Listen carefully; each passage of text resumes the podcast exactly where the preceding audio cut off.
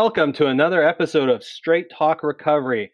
I'm your host, Adam Kostive, and my colleague, Raymond Moore. We are really excited today because today we're going to actually have our first guest on Straight Talk Recovery. Ray, would you like to introduce our special guest today? I would I would love to. So yeah, I'm also very pumped to have uh, this guest on the show. I mean, I've worked with him for many many years now, and definitely uh, uh, one of the best I think I've seen in in my time in the field. We're very very happy to have Nathaniel joining us today. Uh, to talk about virtual therapy and virtual virtual treatment programs as a whole. So, welcome, Nathaniel. It's a pleasure to be on your show, guys. Uh, I never expected this to come, but it has come to pass, so it's great to be on. Yes, you, you you've reached that level. Welcome, welcome. Oh, thank you, thank you for this.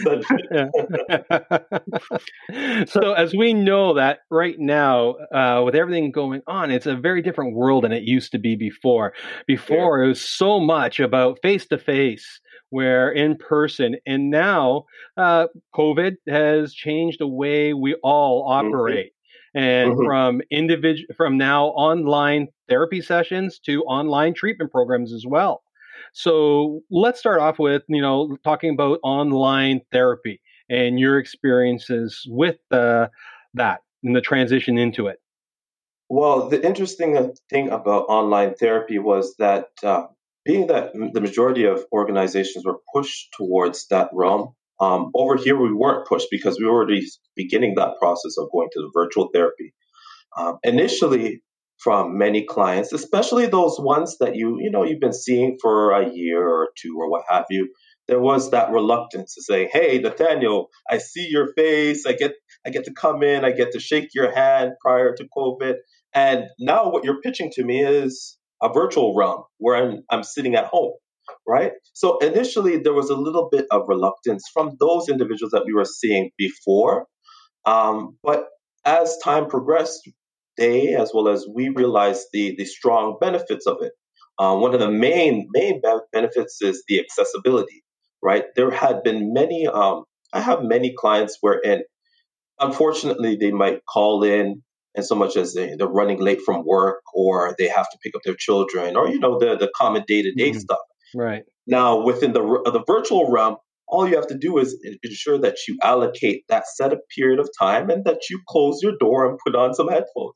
So overall, now individuals are noticing the, the strong benefits of uh, virtual therapy, right?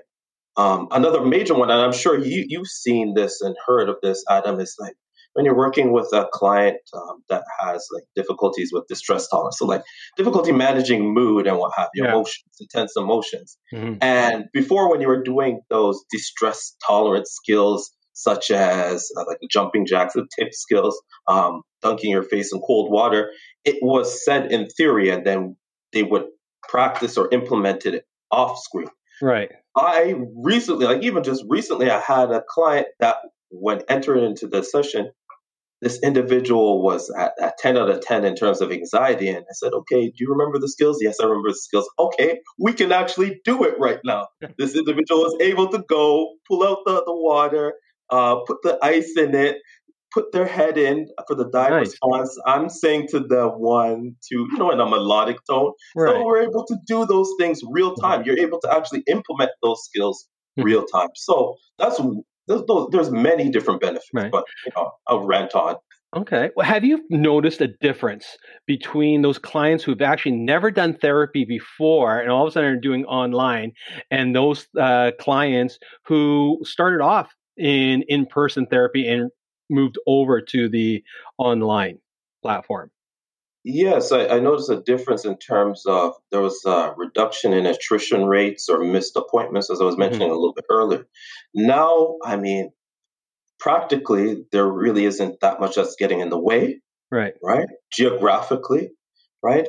Um, and in addition to that, these individuals, um, I, we could utilize it within therapy, right? You mm-hmm. could utilize it while, while we're sitting down. Okay, so you missed yesterday's session. Why was that? Right?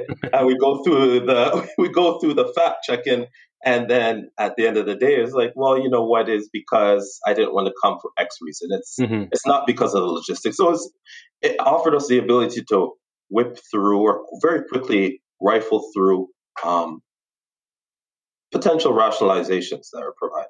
Okay. I don't know if that answers your question. Yeah, it does absolutely. So now, now I'm going to throw the curveball, the one that you didn't oh. know was coming because we asked questions and all this. Is is it going to rain? no, no.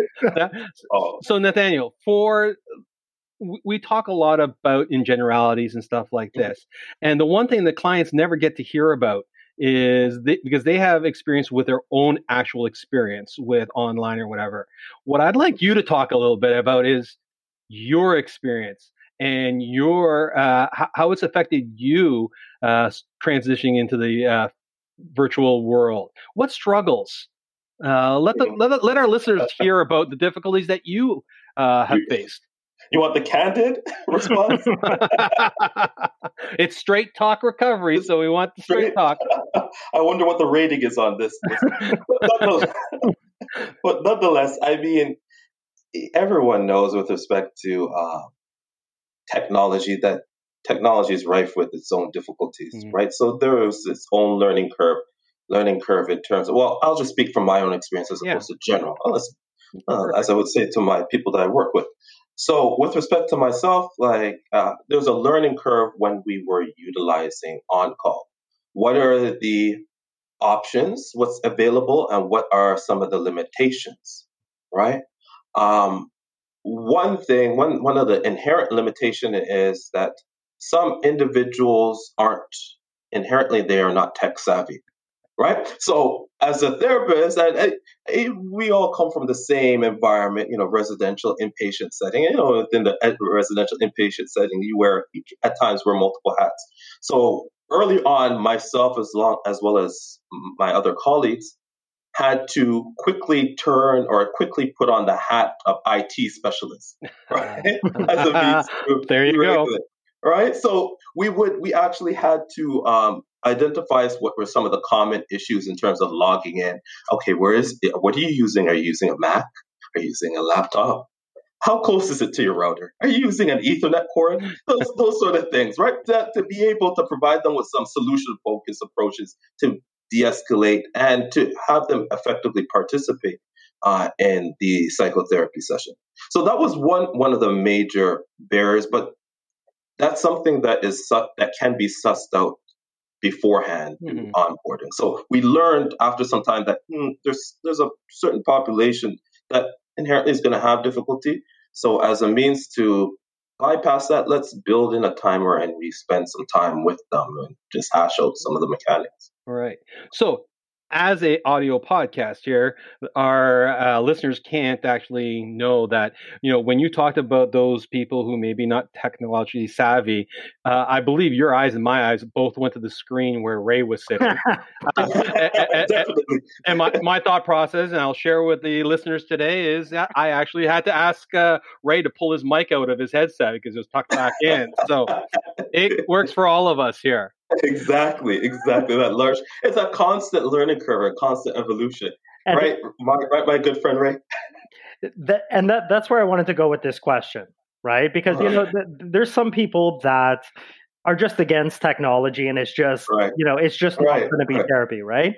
Um, for me, however, though, I put an effort in, and I I, I just don't have that um, that skill right? To to to navigate technology. If it wasn't for adam i'd probably be talking to the television set expecting to, but I, i'm just not very good with this stuff. But that, that brought a question Acceptance. Acceptance. exactly exactly that that brought uh, got me thinking though about kind of the demographics in terms of of, of age, and I, I, I do understand. I mean, age really has nothing to do with whether you're tech savvy or not, mm-hmm. but mm-hmm. definitely the younger uh, generation. I'll be very vague when I say that, of course, but the younger generation are extraordinarily tech savvy um, and yes. are, are at times. Uh, okay at times fair enough um, but but do you find that the younger um, your younger clientele or your younger um, participants tend to benefit more from online versus when you had you know face to face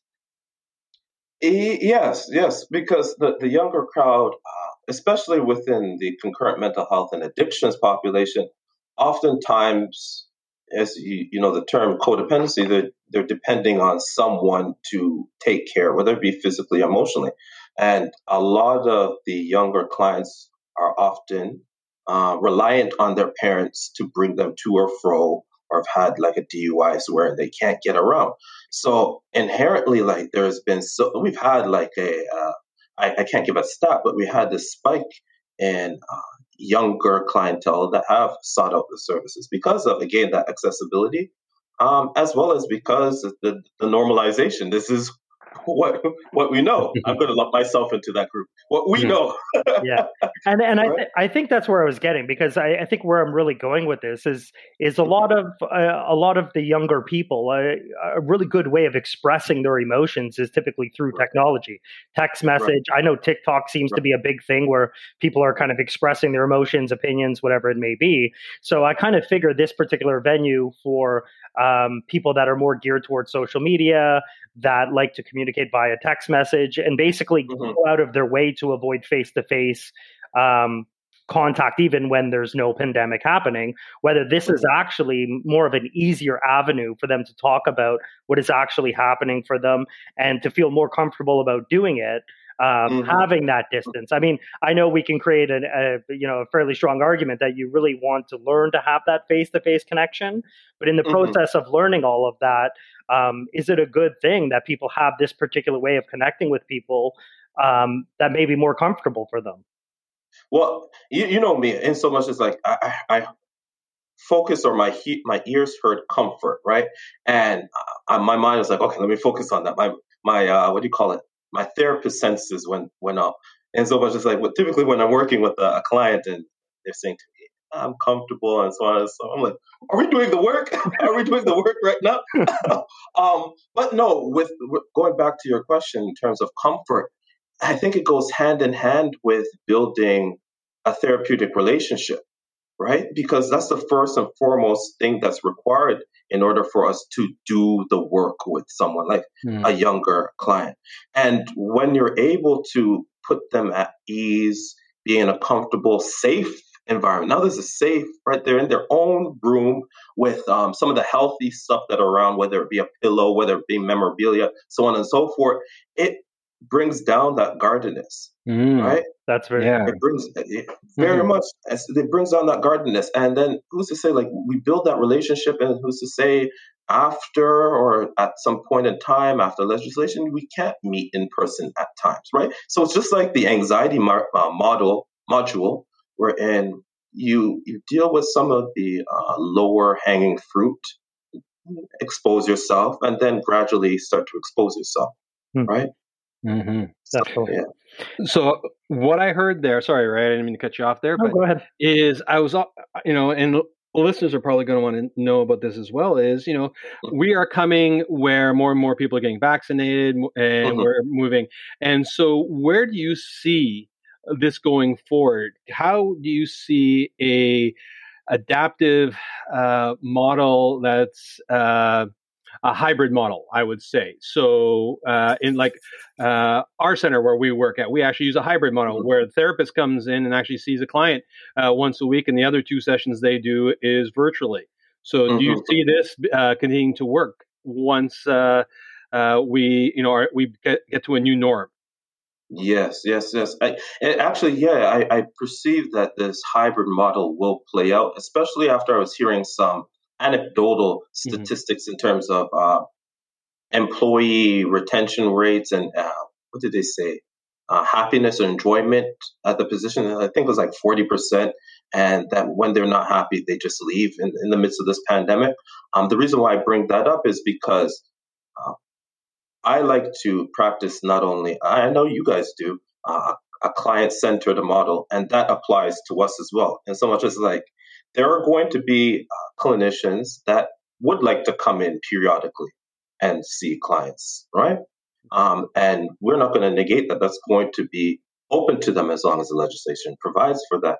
Um, but in addition to that, being that we've been that we have been virtual for a year and a bit, uh, we have a lot of therapists that are far from the the nuclear uh, Trafalgar Merton Street uh, facility. They're all the way in Barrie. They're all the way in. Uh, at one point, we had uh, an individual in BC, and et cetera, et cetera. There, chances are they're not flying out here on a daily basis. I, I, think it's safe to assume, right? So, yeah.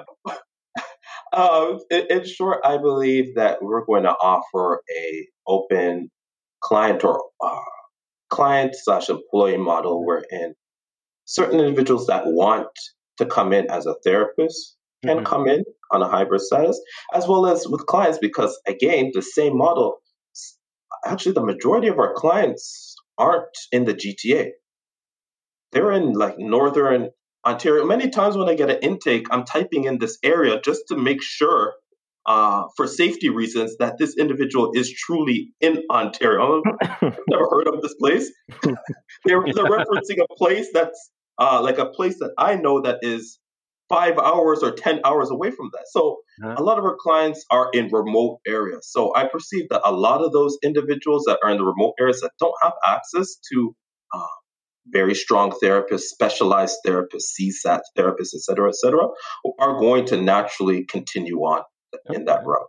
Yeah. Right. So, so like, I, I definitely think this is here to stay right? I mean, yeah, I, I, think just virtual therapy and then you know um, group therapy also too that uh, that goes virtually as well i think we can talk a little bit about that as well but but i think mm-hmm. the whole idea of virtual therapy part of it was is letting go of the the old um, idea that therapy was done one way. You're sitting in front of your mm-hmm. therapist, you're on a comfy couch. Um, I think mm-hmm. of the show Frasier, if you guys ever remember that. Like that idea of like, you know, it, it's a certain, I think really with the pandemic, it, it forced everybody to look at doing things differently. And and I think mm-hmm. online therapy, I actually took part in it. And I mean, for me as technologically, you know, un- not bright as I am, I can honestly say virtual online therapy helped me a great deal. And I think exactly what Nathaniel said, there was something comforting for me about not being in an environment that was you know situated and set up for me by the person but sitting at home in the comfort of my own home comfortable maybe with my dog around all all, all those peaceful um, surroundings mm-hmm. engaging in therapy that way so i think it really breaking out of the the old and in with the new i really think that the virtual therapy is is is is a great thing. I, I don't really see it going anywhere, pandemic or not. Like I definitely see it as being uh, a major convenience for many people. Right. Mm-hmm, mm-hmm. So what I'd like to take us now into a little bit different direction, uh, but I'd like to talk a little bit about now uh, not just virtual therapy, right, but virtual programming, right? Because again, for addiction mm-hmm. treatment, um, the main um, go to has always been residential in place and all this, but now, um, as your program that you run uh, is a virtual one as well, which which includes groups and all the same uh, criteria that a residential program basically runs, but you do it virtually. And mm-hmm. so I'd, I'd, love for you to talk about how that's opening up the doors to, uh, again, first of all, you your education in geography is getting better, and that also yeah, very much so, and how it opens up to those to those individuals who may not have had access to a residential treatment program strictly because of geography or finances and all those other pieces.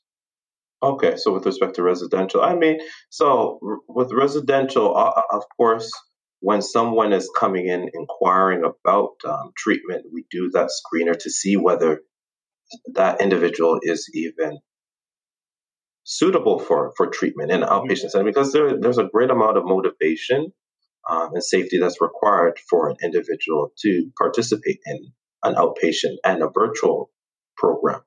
Um, so, with that said, I mean, what we've been doing, what we've been doing is um, we're able to screen a lot quicker, right? Being that we already have a process set up. So we're able to sit down with the client face to face. This is what's really going on, uh, what support is really required. Um, and then if they're eligible, and in so much as that, you know, they're not in a serious state of withdrawal, or if, let's say, for example, they are having difficulty we're able to, um, you know, coordinate and say, okay, well, who's in the household right now? Mm-hmm. You can raise your hand. Who, who's in this room right now? Mom, so on and so forth. Okay, that's great. Now, now we can uh, start to participate in the, the outpatient programming. I don't know if I, have answered that question. I'm a little bit muddied on that that question. That's okay. Right. And again, so I, I, think, you know, what I was really also asking you is, mm-hmm. you know, the screening process, you know, so what makes someone better eligible okay. for uh, virtual treatment as opposed to residential? Uh, motivation, motivation, motivation, mm-hmm. motivation, right? Because as a, in a residential or in-person treatment where you're in this, an establishment, I mean, you're, you're held in those four doors in virtual therapy, you're held into your room. You can click off the screen if you want to, and I'll call you. I'll call you back frantically, uh, maybe from a block number, just so that I can get a hold of you. No, no, that's that therapeutically uh, beneficial. but uh, you want, yeah, the individual has to have an element of motivation, sure. strong yeah. motivation, and um, if there is strong elements of uh, symptoms of withdrawal, then an individual isn't um, suitable for programming at this point. At mm-hmm. this point, but one of the actually, let me speak real to you. One of the benefits is that someone, let's say, oh, I'm not even going to say a name. Person X comes in and they're interested in it, and then they sit down with me, and I'm like, okay, I'm kind of on the fence. Let's put in these preliminary precursors to sure you up a little bit. And then let's say, for example, they have difficulty in this virtual realm. All they all they need to do, and we notice this, all we do is we just pause the treatment, right? And we refer out. We refer out and then they come back to treatment, mm-hmm. right? So, I mean, one of the things of being virtual is that you have to be more communicative, mm. right? So, in that process, they they know real time. We know real time whether it's working out or whether it's not, and we're able to relay that to them real time. Yeah, because you use that real, you know, the important word motivation. But right. you know, what about commitment? Mm-hmm. Commitment.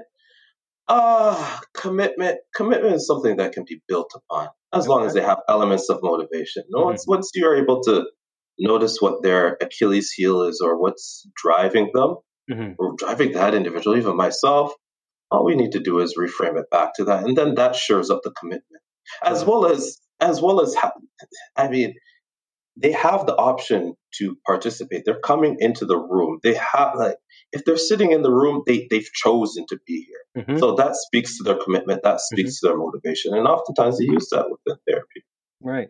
And again, the reason I ask that question is because our listeners aren't only people who are in active addiction or in recovery, but it's their family members and other people, right? Right. And so right. The, the, the the you know those caregivers who you know hence the word care, right? They're worried mm-hmm. and they're trying to, fi- you know, people are trying to figure out, you know, what's right for my son, my daughter, my best friend, my spouse, all these different people. And I think you've answered that question is the fact, you know, th- that gives them a little bit of guidance and uh, what to look for.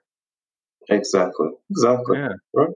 All right. So, anyways, that is wonderful. We really appreciate you being on today, Nathaniel. I want to uh, give a big shout out to Nathaniel Israel, uh, who is uh, the director uh, of the IOP program and uh, a great supporter uh, in many ways to, to me and Ray.